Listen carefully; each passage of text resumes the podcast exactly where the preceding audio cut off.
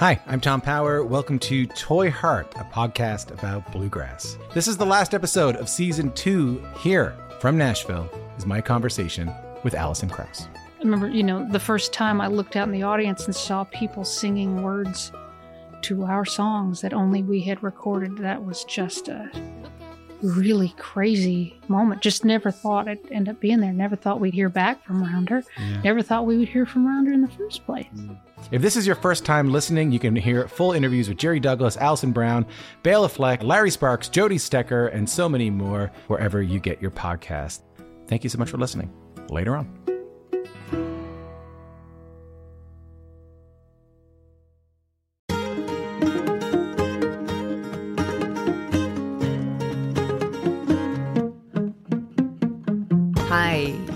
Welcome to Basic Folk, where we have honest conversations with folk musicians. It's Cindy Howes.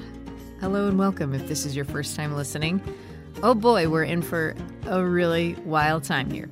Uh, Cinderwell is who we are featuring today. Cinderwell is actually the California born Amelia Baker, and she makes spooky folk songs in the Irish music tradition.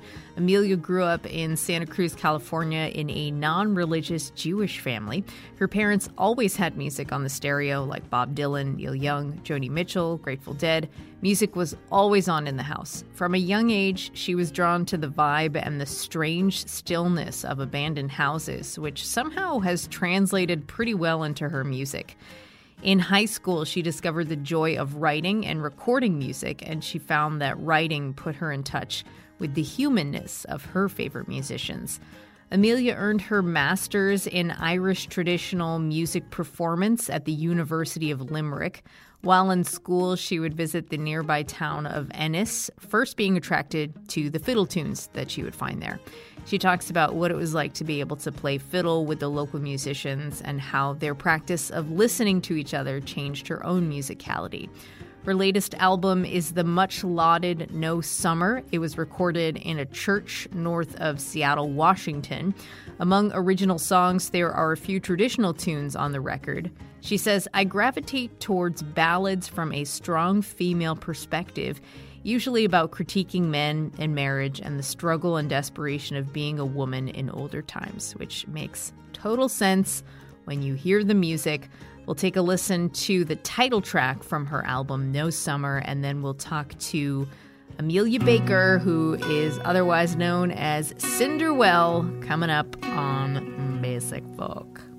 Rain tripping down my brittle dry hair.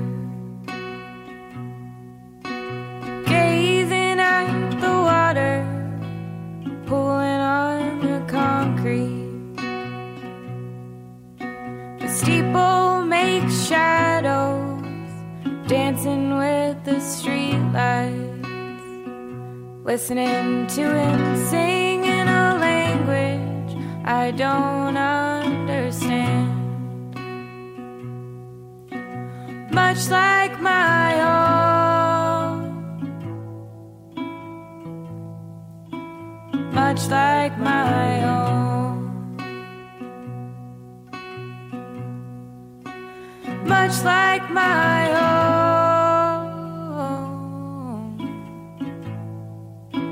Much like my own. Amelia Baker, thank you so much for being on Basic Folk. It's so nice to meet you. It's so nice to meet you, Cindy. Thanks for having me. You grew up in Santa Cruz in a non religious Jewish family, from what I understand. Can you just set the scene, like what it was like for you where you grew up? Like, how did you like it? I actually am from Santa Barbara. Well, Santa Barbara, also lovely. Very lovely, very beachy, very different than here. Yeah, so Santa Barbara, just north of Los Angeles. It's a beautiful place. I was really into surfing, love to shred. Yeah, the way, the non religious Jewish thing, the way can best describe it is, especially to people over here where there's not a lot of Jews, is like Seinfeld, Curb Your Enthusiasm, this like comedic Jewish culture where there's not a lot of religion, but there's a lot of talk about being Jewish. There wasn't a lot of us in Santa Barbara, but my family was really close knit in that way. And your parents sound like they had some pretty cool music taste Bob Dylan, Neil Young, Joni Mitchell, Grateful Dead. How did your parents treat or think of music? Like, if it was important or special to them, or if they just didn't really think about it that much? There was always music playing on the stereo there. My dad, back in the day, had a huge CD collection, and uh, now that's gone all digital. But it was the kind of thing where every time we were having friends over for dinner or family over for dinner, the music was on. You know, it was like cue James Taylor, family friends are coming over kind of thing. my uncle was like the true deadhead. And my dad kind of followed suit, but didn't go quite as far. So there was a lot of the dead in the house, and that culture was like a little bit on the periphery. My mom is just still obsessed with Joni Mitchell, and she used to say that she she wanted to be Joni Mitchell, so she like took a few guitar lessons and didn't didn't stick with it. And I think she has this like stage mom kind of wanting her daughter to be Joni Mitchell, which no one could be her, but it's good to strive. Right. The genre of music that you play now has been referred to as gloom folk. Is that accurate? I've seen I've seen that. Yeah, I've seen doom folk. Yeah. Your music has been described as haunting and I read that you like spooky things, exploring abandoned houses, and you say, I find inspiration in things that have more of a presence and a meaning than what you see at first glance. I'm wondering, like, what your experience with spooky things and like exploring kind of off limits places and loving things that were not as they seem, like, what that experience was like for you, and then how do you think it has translated for you as an adult? I think, and that's kind of another thing I got from my mom. She, she's always had this interest in houses. We go walk around the neighborhood, and she'd kind of be scoping neighbors' houses just for aesthetics. I think. But I remember as a kid staying different places, just kind of picking up on things in houses that felt old. I don't know what it was. It's it's hard for me to like fully describe or put my finger on it, but I like kind of surrealist literature just when there feels like there's there's a vibe and i think with abandoned houses i just have this real obsession and i'm not exactly sure where it came from but mm. i kind of can't get enough of it and i have this reverence if i go up to an abandoned house where it's like it's kind of off limits as you said but i'm really interested but i also have a lot of like respect and if i feel that it's not a place to go into I won't go in and I'll just kind of leave it alone. Right. Like when you do go in though, what kind of what kind of things go through your mind while you're exploring? There's just this strange stillness in places like that. You feel you feel that people have lived there, but I often don't I don't think too much about the people or try to I'm not I'm not doing stuff like that to like channel a presence or like get too involved. I think what I like about it is almost like tiptoeing on the edge of it and yeah, feeling it out without disturbing anything. Mm. And if hmm. it feels disturbing either to me or to to the house, then I'm just kind of out of there. It almost seems like you're trying to like channel the vibe. Yeah. Exactly, just pick up on on the feeling of it just feel just feel what it's like to be in a space like that that has been left alone but is but still remains there mm. for some reason people haven't knocked it down people haven't rearranged it you took some piano lessons as a kid but that didn't really work out but um, you started writing songs and playing guitar in high school what was that process of discovering songwriting like for you it was awesome. I think about it sometimes. I had a friend who was like starting to write songs and play covers and stuff and playing guitar. I, somehow he remembered that I sang in high school and he would force me to sing songs. I recorded with him something. Oh yeah, I recorded a Cat Power cover. And I'd mm never heard I'd never heard myself recorded before. And on hearing it back, I just thought it was so awesome.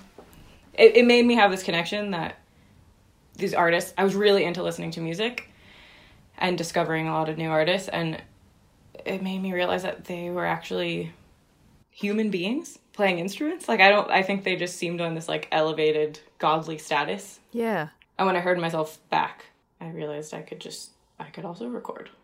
That's really cool. And I really like how you you liked the way your voice sounded. You didn't like cringe away. Yeah, I really didn't.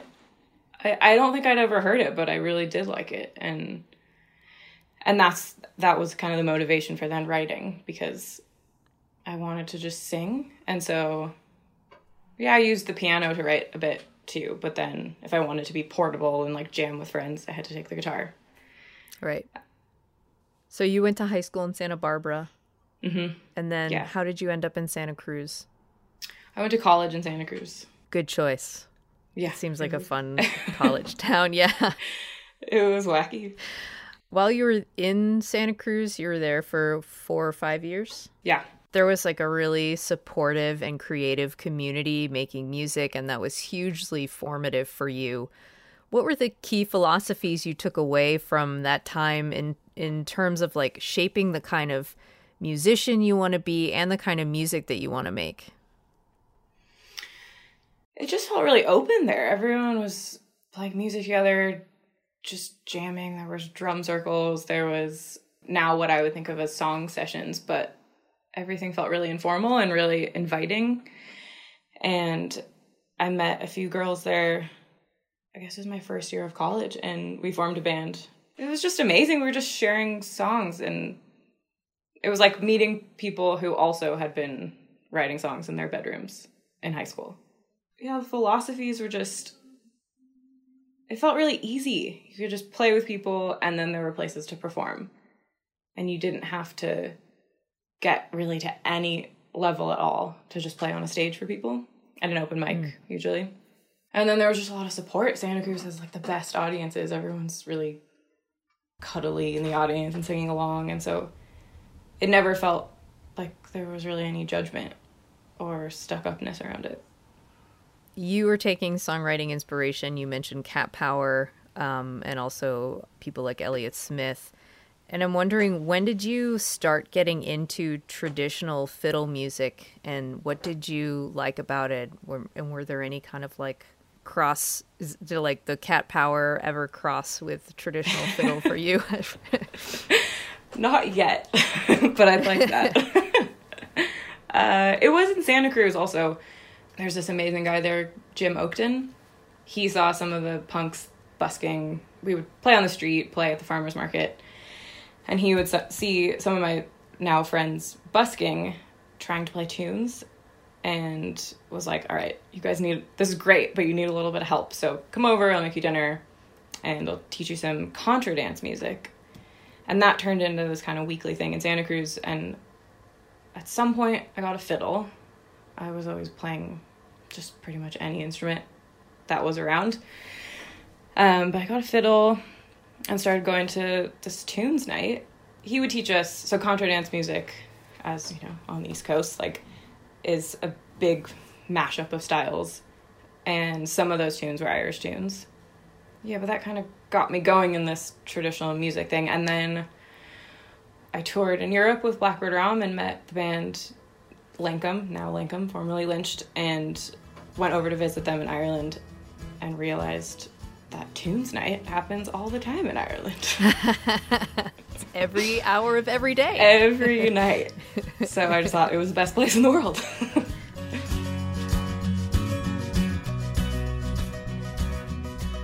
Could you talk a little bit more about, you know, you decided to move to Ireland to pursue a master's degree. It's a really cool story of like being on tour and discovering that Ireland is the place that you want to be. Can you can you talk a little bit more about what drew you to the place? Definitely the tunes. I mean, at, at the time that I first came to Ireland, it was pretty much 100% the tunes. Definitely spooky element. There's lots of Yeah. old, lots of old things here that was pretty unfathomable. I got so drawn in and You're probably over the hot topic spooky and you were like, I want the real I I want the want real the mall deal. spooky Yeah. anymore. I want the real deal. Yeah. Get me into that like 17th century abbey. yeah. exactly. I, it, it was like this also drive to to really get better at an instrument, to be able to fully express myself on one, because which I'm still working on, but um, was just yeah, sort of jack of all trades with instruments and wanted to know what it felt like to really understand one. That sounds like such a big life decision to make. I mean, th- obviously there are other things going on, but it's like a big life decision to make for one instrument from somebody who plays multiple instruments. So, um, can you talk more about your relationship with the fiddle? Yeah, it did feel like a big life decision, and I think part of it was almost like I went to Fiddle Tunes in Port Townsend for the first time and saw people who've been playing fiddle since they were kids, and I was really jealous. like I missed out. I felt like I missed out on something, and I wanted that that feeling. Um, and with the fiddle, it just it got me really interested because it's so versatile. It's in so many folk styles, obviously. So it felt like it felt like a language I could learn where then I could talk to lots and lots of different people. And even if I wasn't fluent at all the things, I had like the tool to get in there. Um so yeah, I'm really just totally in love with it in the way where I also have really hated it sometimes. So, you lived in Ennis, Ireland, and you just recently moved. Well, so I'm I'm currently visiting in Sheffield, um, but I'm still hanging on to the apartment in Ennis. It's Okay. complicated COVID era, trying to figure stuff out, kind of thing. Yeah, So, by the time this episode posts, who knows? who knows exactly? Ennis sounds like it was where you first landed in Ireland. And I found out, and correct me if I'm wrong, that um, Ennis is the friendliest and the cleanest town in Ireland. Like, officially won those titles. Yeah, tidy Ennis, tidy towns. I think are all the signs. I would agree with friendly. I don't know about I don't know about tidy though, but friendly for sure. How did you find the town, and how did living there change you? I spent well before I moved to the west part of the country. I spent a bunch of summers in Dublin, and that's where I first heard about this masters in Limerick. So I actually was kind of back and forth for a few years, but came over to Limerick, lived there for the first semester of this course. Heard about Ennis because it was only an hour bus ride away. And then I was just there every weekend because the tunes were amazing. So I said, you know what? Might as well just get a place there so I can be right in the heart of it. It changed me. Yeah, there's a lot of things. It's it's kind of like nostalgic almost at this point because it's so quiet there now. But at the time, sounds like talking about a different decade, even though it was just last year. But back in the day when there were tunes, it really taught me how to listen, I think. The musicians there just really listen to each other. And there can be 15 instruments in a session, but the best sessions are when everyone's really hearing each other. So that that changed me. It also changed my tolerance to drinking whiskey. I bet. Wow. Yeah, I bet. Um, you also talk about having your apartment in Ennis near a Catholic church. Like, how close is this church, and what's that like for you? It is truly close. It's like you can see it from the windows and you can hear it all hours of the day. yeah, strange. I think it feels like Catholicism is so understood throughout the country and I just completely don't understand it and find it kind of like uh mysterious and strange. Yeah, it feels like this giant like it really feels like it has a big influence um just sonically if anything yeah, I kind of like I find myself a bit fascinated with it. Not the religion, Wow. but just the the culture around it. That makes sense for somebody who grew up around a culture of religion. Yeah, exactly. So you were mentioning that you got your master's degree at the University of Limerick, which is there like um, a nickname for the University of Limerick, or do you just have to say that every time you refer to it? UL. UL. And Yeah. the master's in UL is in Irish traditional music performance. And that experience, as compared to like immersing yourself in the music of Irish pubs, how does each of those experience compare in the way that they impact you and your playing? I do think that if you have a good ear and you're ready to just get in the thick of it, I think just being in the sessions is the best way to learn. In Ennis is really where I feel like I learned music or I continue to learn music. But UL it definitely challenged me as a performer just in general. Like the nerves of actually playing something and have people actually adjudicating it and typing on the computer was just like next level from you know playing at the house shows you'd have these semester performances so you'd be like you know 25 minute performance and they'd be saying how why did you pick a banjo player to play that tune with you so yeah Oh yeah, very. You're being like graded, basically, Yeah, exactly. evaluated. Yeah, that makes a lot of sense. And the other place, you're just like building up your tolerance for whiskey. exactly the two don't cross over too well Yeah, yeah, definitely. or they do depends yeah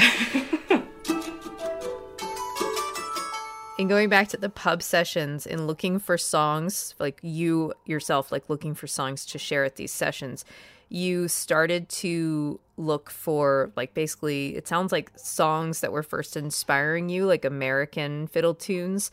Um, where did you find a commonality between the Irish music you were hearing and that music that you had learned previously from America? A lot. I mean well with the fiddle tunes i've been really fascinated with and and songs like with fiddle tunes and ballads there's so many that are actually just they just completely cross over. They're just the same tunes. I found that really interesting. I found that with ballads i really wanted to sing in the sessions but there's something about singing irish ballads where it just doesn't feel it's like the only way I can describe it is that it doesn't fit in my mouth. Like it doesn't quite like land with me in the same way, even if the concepts I can resonate with. So when I find these old ballads from people like Texas Gladden or and stuff like that, it just feels like yes, that's the that's the energy I can put into it, and like those words like feel better to say. Yeah. I'm learning Spanish right now, so that really hits that uh, that resonates with me because I'll Yeah. try to pronunciate the Spanish and it's like your mouth is like, Ugh. it's not. Yeah. Yeah, that's wild though that it translates to like from Irish Right, tunes yeah. to American tunes. Yeah, that's cool. Even if it's in English, there's something about like saying the green fields of Erin, which doesn't always like feel genuine to me. And I think I'm just really connect like I'm really sensitive to songs feeling truthful or not. County Clare, which is where Ennis is. I keep mispronouncing the town. Ennis? It's like it's like Dennis. Take away the D. Dennis. Okay. I will never forget it now. Um, County Clare is the center of Irish music. Um, and there's this thing that happens with phrasing in County Clare in music known as the lonesome touch, which I think is like a concept when when someone is singing and I was wondering if you could explain that and why you think it resonates with people so much. The lonesome touch is something that Martin Hayes has talked about a lot, and his music seems to be like this real celebration of it. Clare music is slower. It tends, like traditionally, it tends to be a bit slower and less ornamented and less like it's just got this nice kind of you're sitting back and playing it feel. The funny thing though is that Ennis, the sessions there are extremely fast. They're actually like, it's a real mix of people from around the country in Ennis. Um, I think that concept's interesting because I don't think it needs to be slow necessarily. I think when someone really is connected to the melody, it can have that feeling almost like, almost like you're singing it, singing the tune, even if you're playing at a million miles an hour. So your music gives a feeling of like isolation and loneliness. Speaking of the lonesome touch, and it sounds like you spent about six months alone in Alaska. Is that true? Yeah, yeah, I did. Yeah. How did that time change your relationship to loneliness, and maybe how did it help you understand lonely people and get that to translate in your music? Hmm. I think it was the first time I really felt alone, alone. You know how you can feel al- lonely as a high schooler or like a hormonal teenager. I think. Oh, yes. I'd already. oh. Talking my language. yeah, even if you're surrounded by people, kind of thing. yeah. Uh, so it was the first time I was not surrounded by people. It almost like built my tolerance up to just hanging out by myself. It seemed really daunting at first, waking up and being like, who am I going to hang out with? What am I going to do? And then getting into a groove where I really enjoyed it. I don't know if I really felt lonely. I just felt really, really alone. And and ended up kind of digging it. The studio that you recorded No Summer, which is your new record, which is amazing. So good.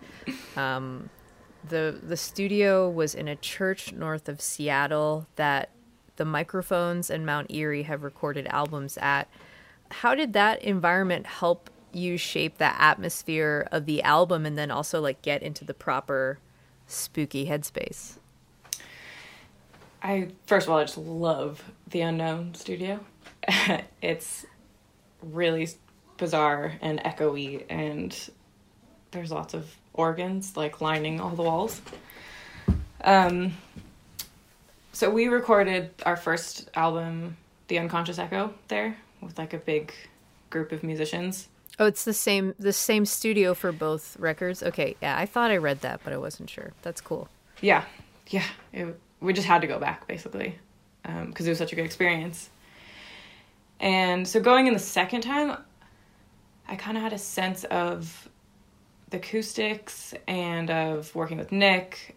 I knew I was going to be spending a couple nights there on my own in the studio, so I had to kind of gear myself up because it's Nick says it's haunted. What do you say? What do I say? I don't I don't know if it's haunted. I didn't particularly feel that it was haunted. Do you know what the feeling is like if a place is haunted? Not to get off topic or anything. Get on the spooky train. Um right. that's a good question. I'm gonna have to come back to you on that. Okay. it's my next album. Yeah. All right. Cool. Yeah. So, so okay. And then when you're staying at the church, it does sound like really spooky to stay there by yourself. And I'm imagining you're like sleeping on the altar, but that's probably not what it was like, right? More like on a mattress on the floor, but Ah. Underneath the organ. exactly. Yeah. So on the record, you have a few traditional songs, and you say, I gravitate towards ballads from a strong female perspective, usually about critiquing men and marriage and about the struggle and desperation of being a woman in older times. How do you think those struggles can be related to in modern times? Why are you drawn to like those old timey struggles? I think it's really cool that that there are ballads that have that perspective about a woman like from a woman's perspective in the canon of these old songs because a lot of them are love songs of course and then also a lot of them are murder ballads so it feels like there's these gems of like true cutting honesty from a woman all the way back then. So that that gets me. It just the the tone of it just it feels it feels relevant as i said like being it feels like something i can honestly express even if i haven't hmm. lived the same struggle. One of the songs on the album, Our Ladies, is about uh, an asylum that was uh, near where you were lis- uh, living in Ennis. Um, and you were saying that people don't talk about it that much. And then you got some friends to open up about it. And then people started basically just like nonstop telling you stories about um, the asylum. And like, I know a lot of Irish people and like Irish Catholic people. I'd love to hear more about the stories that you were hearing and then also like what did you take away from that experience about how people in Ireland might just like push away things that are painful? Um, and what was it like when they opened up to you about their stories? Yeah it to be honestly i really only got little tidbits. I ne- i don't think anyone ever said how they felt about the place other than feeling like i was absolutely crazy for getting anywhere near it. I just could not relate.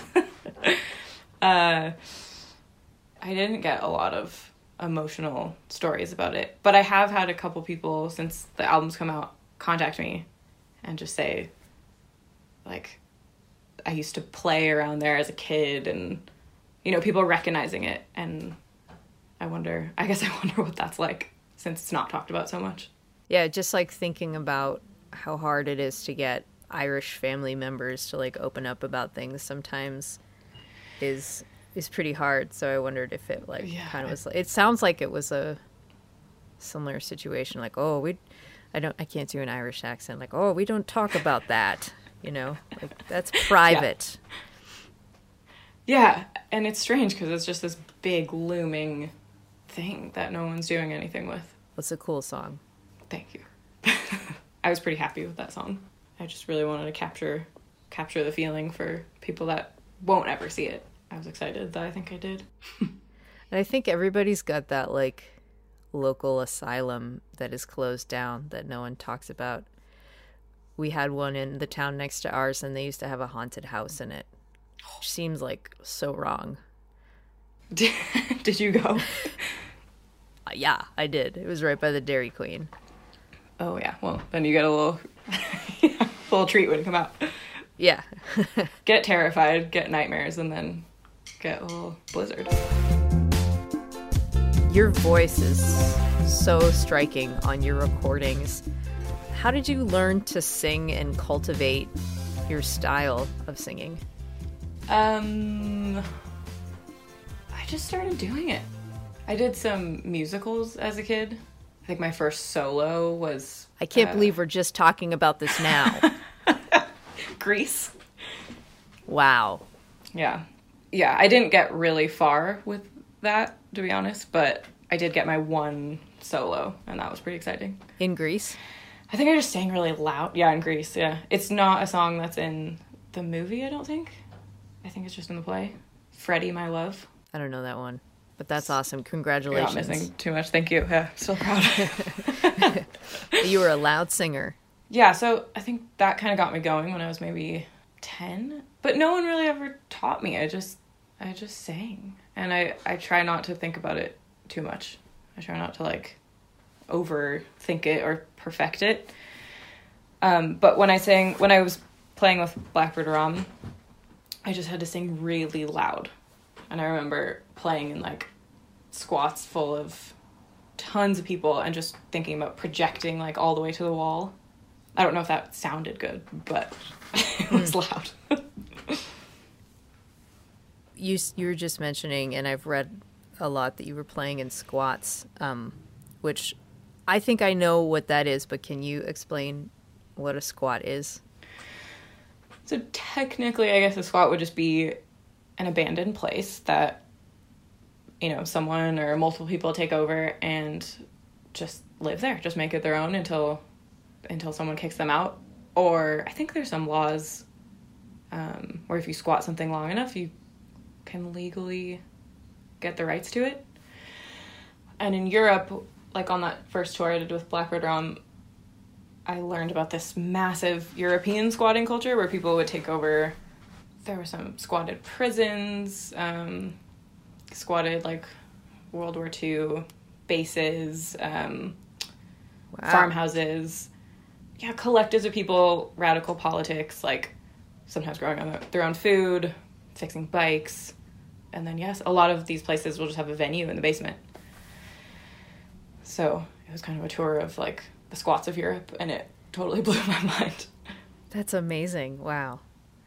And kind of like in in talking about that environment and that like political environment like you have i don't know how strongly you feel about this in terms of like political stuff but you have talked about like the importance of being anti-fascist and have enjoyed being engaged in like far left politics in the US even though it sounds like in Ireland that seems far away. But how do you think this side of you impacts your writing or your approach to music I think it's subconsciously there, especially with traditional material. I'm gonna like veer away from old racist ballads, you know, and but in terms of my actual music, I don't I think I'm just writing as much from the heart as possible. And it's the venues and the types of promoters I'll work with and or won't work with that where that comes across, I think. Mm. Okay, that makes sense you have this really cool history of like just like being like an a righteous punk uh, but you also like play fiddle and like sing beautiful like traditional folk ballads. It's like pretty insane that you have that like duality. I guess it's just a been a journey. It still is before we go, would you mind um, doing the lightning round with me? Yeah, what is that? What do we do? Sounds like a drinking game. It's kind of a drinking game where you answer fun questions that are surface level about yourself. Okay. You'll get all of the answers right no matter what. Sweet. How fun. All right. Okay. Here we go. All right. What was the first song you learned on the guitar? I thought I was gonna get it right. it was probably something by the Beatles. Karaoke song. My heart will go on. oh my god, uh, with the fiddle. oh yeah. I would love to hear that. That would be so great. Oh yeah, uh, I'm imagining it. It's glorious. Okay, dogs or cats or something else? Definitely cats. What is your coffee order? Oh, over here I the flat white. Mmm. What is your favorite junk food? Gummies, sour gummies. First album you bought with your own money? Probably a Punkorama compilation. Yeah, it was. First concert? Aaron Carter. Not very punk. Ooh. No. that was a surprise. It was yeah. right up there with the musical theater. Yeah, same era. Uh, Beatles or Rolling Stones? Beatles. Uh, flying or invisibility? Oh, nice. Flying. Last question. Where is the most beautiful place you've ever visited? It's a tie between Donegal in Ireland and Alaska. That's awesome. Amelia Baker, you are so rad. Thank you so much for talking to me today. I really appreciate it. Thanks, Cindy. It was nice to talk to you. It was really fun. Basic Folk this week produced by Laura McCarthy. Lindsay Myers is our business manager. Alex Stanton of Townspeople does our music on Basic Folk. I'm your host, Cindy Howes. It's been a pleasure to be with you. Thank you so much for listening all the way to the end. We are on the American Songwriter Podcast Network. Thanks to them. Uh, and if you liked this episode and uh, think you want to share it, you should, because sharing is caring. That's what they say. Um, anyways, I'll talk to you next time. Oh, yeah, one more thing. Um, you can find all the episodes of Basic Folk anywhere you get your podcasts. There's 101 episodes to dig back into. Uh, or you can find them at my website, cindyhowes.net. Okay, I'll talk to you later. Okay, bye.